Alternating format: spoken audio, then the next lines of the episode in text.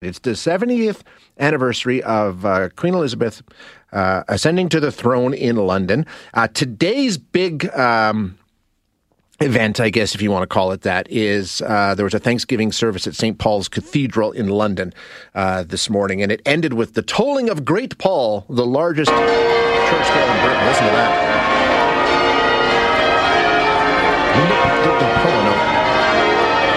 All the stops this weekend, right? Everything, everything they can do, they can do. They've had the flyover yesterday.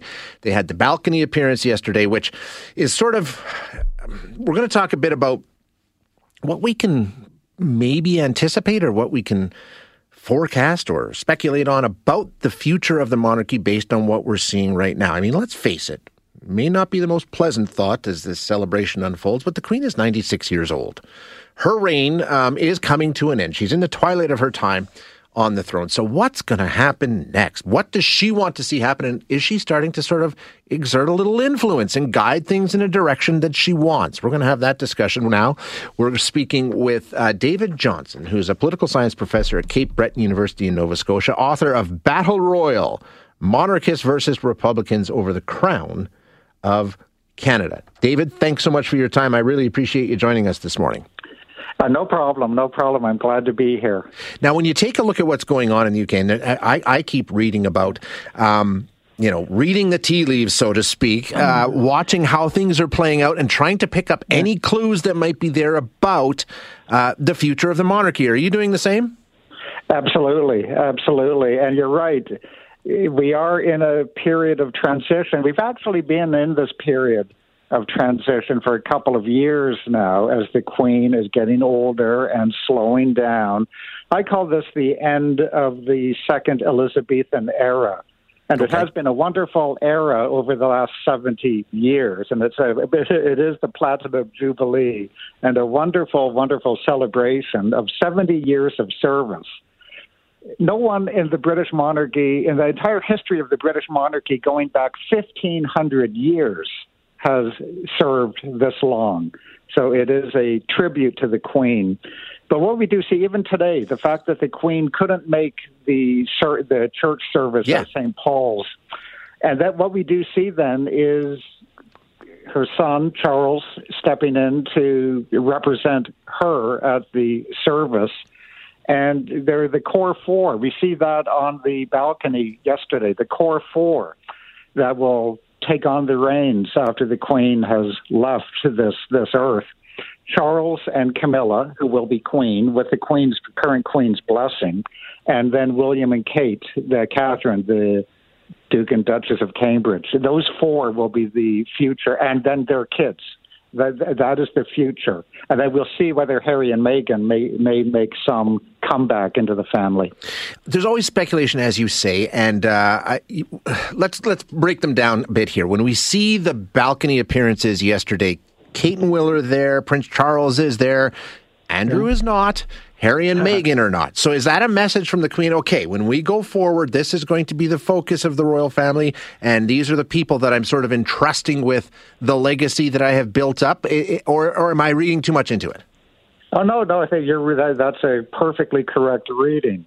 That the balcony is reserved for the wor- working royals. Right. So Andrew, with all of the issues he's been facing, he has had to step away from work on behalf of the royal family for obvious reasons and necessary reasons.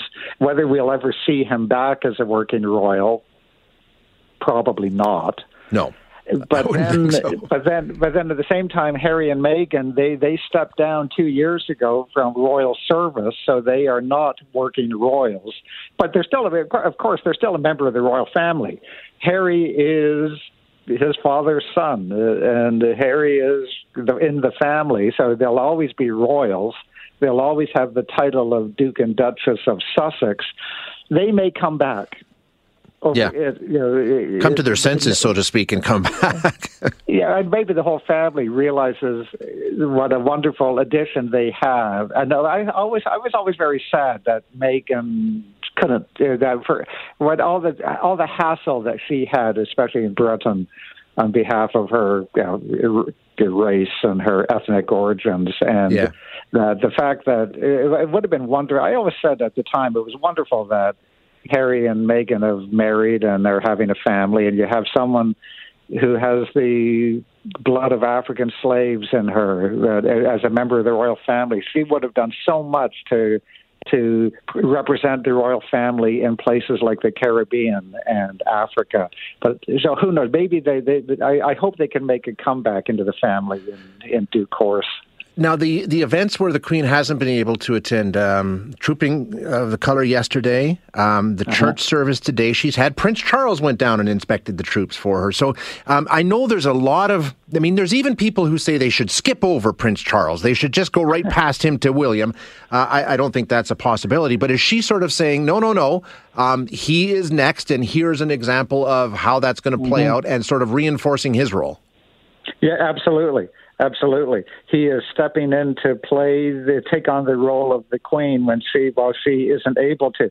Just a, a week ago or so, he read the speech from the throne That's in right. British Parliament. The queen couldn't make that, and even earlier, since about 2015 the Queen has not traveled internationally. And so Charles and Camilla are doing all of these royal tours abroad. And you'll remember, but again, 2015, 2017, Charles was the Commonwealth, the Commonwealth heads of government. Uh, recognized that Charles would be the next head of the Commonwealth upon the death of his mother. And Charles has been attending and these annual Commonwealth heads of government meetings. It used to be the Queen who would be at these, but now for the last four, four or five years, Charles has been doing that role. So on the international stage, he's taking on more and more of the responsibilities of the monarch. When it comes to how the monarchy plays out in Canada, it's always a debate. Personally, I like it. I like the ties to the history of it. Um, yeah. Is is do you think places in the Commonwealth will look? The Queen is beloved. I think she is well respected, very much admired. She's beloved. Charles, mm-hmm. not so much.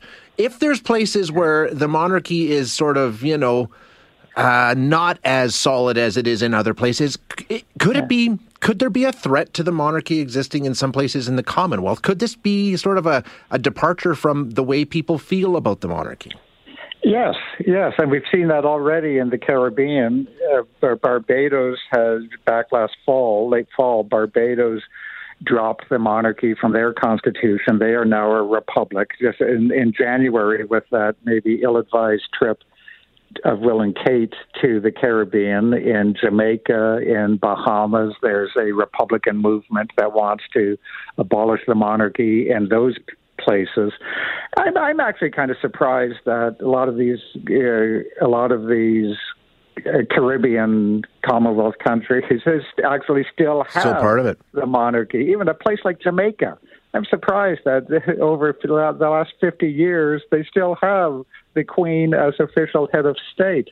There's not a single African Commonwealth country former colonies of the British Empire. Not a single African country has kept the monarchy. So I'm a little surprised that some of the Caribbean countries have so far. Uh, Australia is the other place to keep an eye on. Yeah. There's a, a strong, strong Republican movement in Australia. They've already tried once to abolish the monarchy there and failed they may try again. I think the, the monarchy is well entrenched here in Canada, and I do not see any chance that upon the death of the Queen, even though we have a Republican movement here, I think the chances of us seeing the monarchy abolished in this country are zilch, absolute zilch. It's actually easier to abolish the monarchy in Great Britain than it is to do it here. How so? Why do you feel that way? Because in Britain, to abolish the monarchy in Britain, all they need is an act of parliament. We just need an act of parliament to say that this is we're going to abolish that we're going to disestablish the monarchy. If that act of parliament passes in the House of Commons and passes in the House of Lords, the Queen or the King is duty bound to sign their own death warrant, so to speak. Right. In in Canada, it takes a constitutional amendment. In Canada, it would it, it requires unanimous consent of the federal government and Parliament and all ten provincial governments and Oh, that'll never happen. Uh, we can't agree on anything. Extremely, extremely difficult. exactly. Yeah. Okay. Well, that that's that's uh, reassuring for people like me. David, thank you so much for your insight. Great conversation. I enjoyed it. Oh, you're most welcome. Thank you, sir. Good, That is uh, David Johnson, who's a political science professor at Cape Breton University in Nova Scotia and author of Battle Royal Monarchists versus Republicans and the Crown of Canada.